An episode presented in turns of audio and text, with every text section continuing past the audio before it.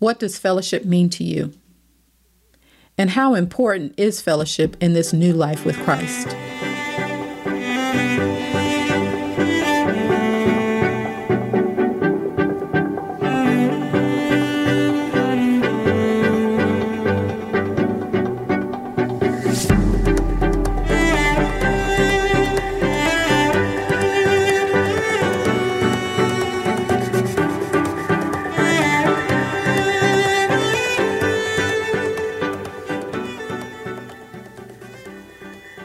Thank you again. Welcome to our conversation and what was found in my heart. I'm Gary. And I'm Veronica. And you can reach us if you have a question, if you have something you want to talk about, or, you know, whatever it is, we're here for you. If you want to know Christ as your Lord and Savior, just, you can contact us at IWFIMH@gmail.com. IWFIMH@gmail.com, and we will respond. So we were talking about fellowship. You know, this fellowship that you're talking about, what is the perspective of a relationship? You know, if you're out there and listening to this voice over the podcast air, when we say fellowship, what's going on in your brain? You know, what's happening? Mm-hmm. Think about it. You know, if you're a believer, your fellowship is going to be different than when you weren't a believer. You know, a person that doesn't know Christ, that have not come into this experience of love and mercy and grace that Christ gives us, void religion. We're talking about relationship. It's different than when you accept him as your Lord and Savior and allow him to flow through you. Mm-hmm. I look at relationships or fellowship from this perspective. I was in the military. Okay. So as a civilian, there was different rules and guidelines that I lived by. You know, I can do whatever I want to. If I want to quit a job, I quit a job. I don't think I listen to anybody. That could have been my attitude, which it wasn't, but I had the choice to make that decision. But when I joined the military, I gave my choice away so I can serve the country. And so whatever that meant, I had allegiance to that fellowship with the military, that I'm going to do what they said to do. Same thing as a Christian when we talk about fellowship. As an unbeliever, someone that has not come into the knowledge of this truth we're talking about in Christ Jesus, I did whatever I wanted to do. I had that choice. That was my choice. That was my decision. Then I made a choice to serve Christ. I gave that choice to him and say, my allegiance is to you. And whatever you say, I'm believing, and I'm going to do what you say to do. So now my fellowship has changed. Does the fellowship with Christ negate any fellowships I had with the world? No, it just enhances my fellowship with the world in a better and different way, a more impactful and positive way. Mm-hmm. So those are the difference, I think, about fellowship that was found in my heart that made me change the dynamic in which I lived my life. Right. So what is the, did you have the definition of what fellowship is all about? Yeah. Let me define what fellowship is according to Webster. Fellowship is a community of interest, activity, feeling, or experience. It's companionship. When we are in a phase of non-partnership, I'm looking for a guy, I'm looking for a girl, the manner in which we project ourselves, the way we carry ourselves is different. Our fellowship is different because now our fellowship is about getting the other person to like us, to say something to us, or however that looks like. Let's take it enough. You got the person's acknowledgement of you. Y'all are an item. And now you are going together, boyfriend, girlfriend, or however you want to label that. But now there's a different fellowship going on because now you have someone. There is an intent now that you are mine and I'm yours. Even without the paperwork and the marriage and everything, there's this unwritten law, basically, that we're going together, then you shouldn't be doing that and you shouldn't be doing that. Mm-hmm. That's a fellowship. Then let's take it up to another level. You cannot have that same fellowship that you had pursuing someone. You can't have the same fellowship that you had when you got someone as the same fellowship you have when you marry that person. So if I'm dancing, my dancing is not to attract someone. My dancing is to embrace the one that I have. It's for them. Mm-hmm. I have this thing that I do. I don't take my shirt off because what I have is for her. Eyes only. And so if you see me on the beach and I got my clothes on, it's hot as all get out. That's the reason why don't call me crazy. Just call me in love, you know. What else do you have? For me, fellowship is building relationships. It's spending time with others. And we do all of that in community. And your example of, you know, military versus civilian, that was a really good example to show your change of allegiance from one thing to the other, but how it just makes the other better, you know? Yeah, my fellowship with Christ, you know, when my fellowship with the world or with the military is really about my fellowship with people, right? You know, people that I like. I'm not going to hang around people that I don't like. So I'm not going to fellowship with people that I don't like. Come on, that's ridiculous, you know? And so in the natural, or as a civilian or somebody that's not a believer, most of the time you don't like being around people that are contrary to what you believe, right? What you like, you know, because but there's a, you know, opposites attract. To a certain degree, if there's somebody that's, you know, just really ugly and you don't like that ugliness, 9 times out of 10, you're not going to stay around that person. Right. So with Christ, my perceptions of the world and people has to change. Mm-hmm. Whether it's there now, eventually it should be, because that's my pursuit. If I'm going to walk in Christ, if Christ is going to be the one that leads my steps in this dance of life, then I have to change some things within me in order to keep up with him, right? And in the way he wants to lead me. Right. And so it's not about a community. It's not about a culture. It's not about a race. It's about the world. It's about how does God wants to change the world versus how the military wants to change and protect the country. God wants to protect the world, you know. He wants to protect each and every heart from devastation in whatever way that looks like to you. Yeah.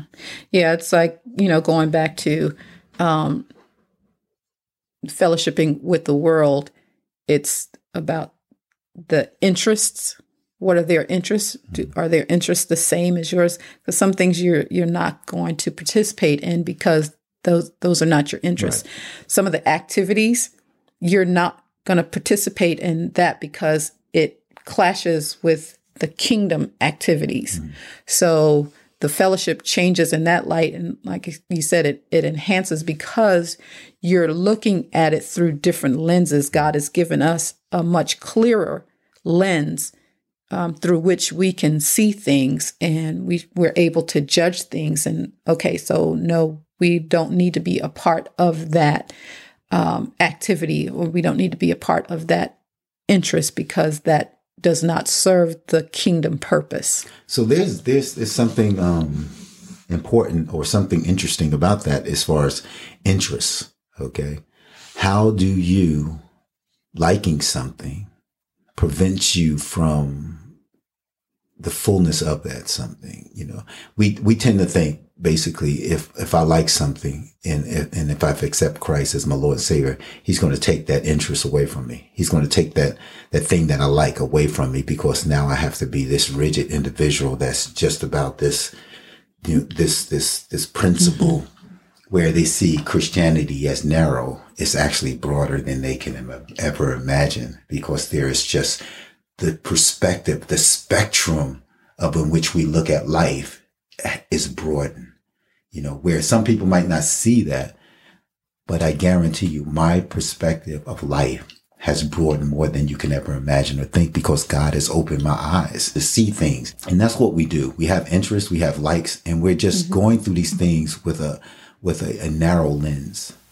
And all we see is basically what we want. But when God opens our eyes, we begin to see layers and layers and layers of beauty, of colors, of life, of love that we would not have seen before because our eyes were blind.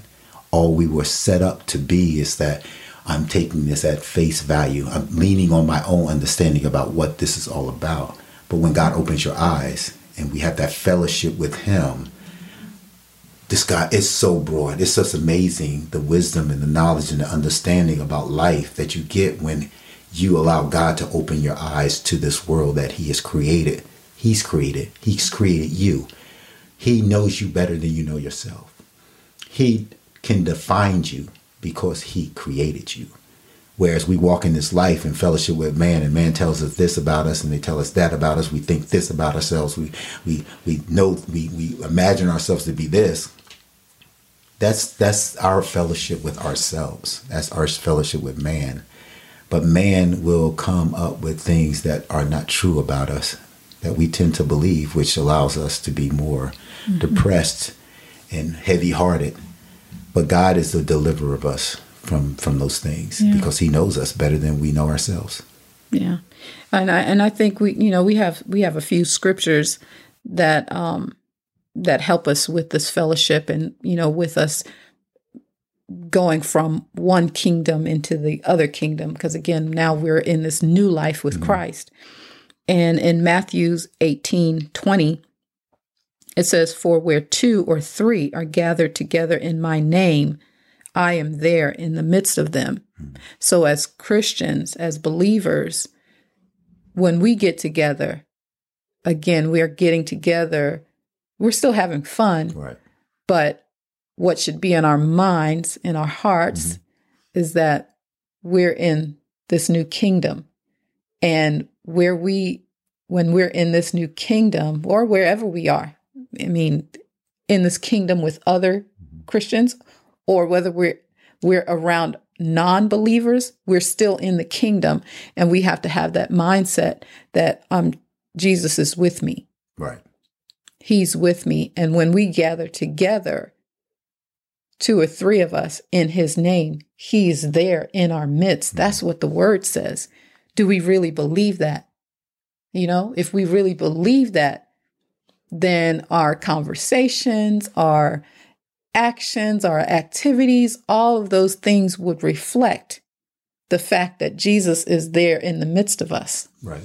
Because when we talk about fellowship, it has many different nuances. When we say fellowship, it's according to the scriptures. There's different scriptures that talks about fellowship from a different verbiage. And when I say verbiage, that means that if we say, like, for instance, 2 Corinthians, which is one of my favorites, 13:14, it says, "The grace of the Lord Jesus Christ and the love of God and the communion of the Holy Ghost be with you all."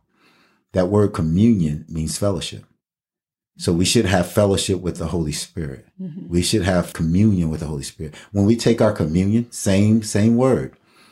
When we talk about the communion representing the blood and body of Christ, when we take that, it's saying we're having fellowship with the Lord Christ Jesus. So we're talking about fellowship being very deep and intimate when we say, I want a fellowship with you. So you can't get that if you are not a believer. You can't have that deep, intimate, personal relationship and fellowship with God, because you're not there yet.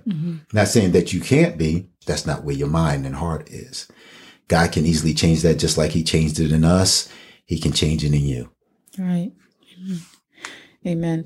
Yeah. Hebrews 10:24-25 also talks about fellowshipping with each other. It says, "And let us consider one another in order to stir up love and good works, not forsaking the assembling of ourselves together, as is the manner of some, but exhorting one another. And so much the more as you see the day approaching." The day, it's a capital D there, the day of the Lord approaching. So our fellowship, when we come together, Our fellowship should be to stir up one another in love and to stir up one another in good works. And, you know, don't forsake getting together. You know, sometimes people's like, oh, I just want to be alone. I just want to be by myself, or I'm a loner. God didn't create us to be a loner. You know, it's like he told in Genesis, he said that it's not good that man should be alone, but I'm going to make him a helper comparable to him. In so doing, Adam and Eve were able to fellowship with one another, whereas Adam was fellowshipping with God. But God says, okay, it's not good, Adam, for Adam to be by himself. So sometimes, you know, when we say we are a loner, the enemy can play on us, and he can really wreak havoc on our minds and things like that when we are by ourselves. But according to Hebrews, it says, don't forsake the assembling of yourselves together as the manner of some are. You know, stir one another up in love, mm-hmm. and good works. Amen. And good works. Amen. It's a lot of good works out there. You have anything before we close? Yeah, I just wanted to say that if the Lord places someone in your mind or on your heart, reach out to that person, send them a text, give them a call. You know, sometimes, you know, just like we read the word, we have the written word of God, and we read that word, and we can hear God through his word. But sometimes we want to hear his voice. Mm-hmm. You know, Amen. Sometimes people want to hear your voice, not just the text. The text is good, but sometimes you just want to hear the person's voice. Amen. This past week, you know, I was meditating on fellowship and talking about, you know, building relationships and things like that. And God was just giving me, reach out to someone. If I put someone on your heart, reach out to someone. So I was thinking about a friend that we met in La Maddalena, Italy. And I hadn't talked with her in a while, like years. And so I said, okay, I'm going to give her a call. So I gave her a call, and it went to her voicemail, but then she called me right back, and we talked for about 30 or 40 minutes, you know, just encouraging one another. And it was such a blessing to hear from her. And, you know, and so we ended that call, and I think that was on a Saturday. And then on a Sunday, I get an instant message from another friend that we made friends in Pensacola when our girls were going to Pensacola Christian. And she reached out to me. She says, yeah, I was just, you know, scrolling through my phone. I had foot surgery and I didn't go to church today. And I was just scrolling through my phone, and I came on your name, and I thought, I'll just reach out to you. And just that quickly, how God told me, you know, when I put somebody on your heart or in your mind, reach out to that person. You don't know if you can be an answer to that someone's prayer. Amen. You know, Amen. And so by her reaching out to me, that blessed me, because sometimes I feel like I reach out to a lot of people, but they don't reach back out to me. That shouldn't stop us. Right. You know, sometimes it can. You can feel like, man, I'm so tired of always being the one to reach out, mm-hmm. and no one reaches back out to me. But that just let me know, God just let me know, this is how it works. You know, you don't do what other people do. You do what I'm telling you to do. You do what's right in my sight. Amen. And I'll take care of the other things. So if someone is on your heart, reach out to that person. Don't always wait for somebody to reach out to you. Reach out to them and watch God bless one or both of you. He's always going to bless you, you know, because that's how he is. He's a good God, yeah. You know? And I love the 2 great commandments, which is love the Lord thy God with all mm-hmm. thy heart, mind, soul, and strength, vertical, and love your neighbor as yourselves, horizontal. Mm-hmm. It's the same thing with fellowship. You know, as a believer, our fellowship should be so strong with God that our love for others is strong horizontally. Mm-hmm. if you don't know God as your Lord and Savior, if you have not come into that fellowship with the Creator that made you, mm-hmm. that desires for you to have this intimate relationship with him, that you might know who you are because you know who he is. We are here for you. You know, I just want to pray with you. If you want to repeat after me, these words, his simple words, God, reveal yourself to me that I might know you intimately. I'm a sinner. I repent of those sins. And I accept what Jesus Christ did on the cross. I accept that. And I desire for him to be Lord and Savior of my life, that he might live his life through me, that I might increase in the fellowship with my God that created me, so that I might be in fellowship with humanity for your glory, dear God. In the name of Jesus. Amen. If you prayed that prayer, if it's something that interests you, if you're not there yet, email us at IWFIMH@gmail.com. You know, and so in closing, I just want to leave you with, don't be weary in well-doing. Mm-hmm. Don't get weary and turn from the things that's going to bring you the biggest blessing. The good works. Yes. Stirring each other up to good works. Stir each other up. You know, where I feel weak at this particular place in prayer or because things happen and I feel like, man, God, I'm just going to say it. I'm just going through the motions. Don't faint. Stay faithful. That's right. And pursue God. Amen. And he will work all things out for good to those that love him and are according to his purpose. So on that note, we want to say thank you again and we'll see you. This was episode 8, right? All right. Episode, and we're moving on. And so just to let you know, we're going to start trying to address the tough topics a friend of ours in Germany mm-hmm. had presented to us. And so we want to take the lesser one. No, we're just going to hit it with whatever's found in our heart, we're going to cover. And all I can say is that keep praying for us, yeah. and we'll be praying for you. In the name of Jesus Christ, be blessed in Jesus' name. In the name Amen. Of Jesus. Amen.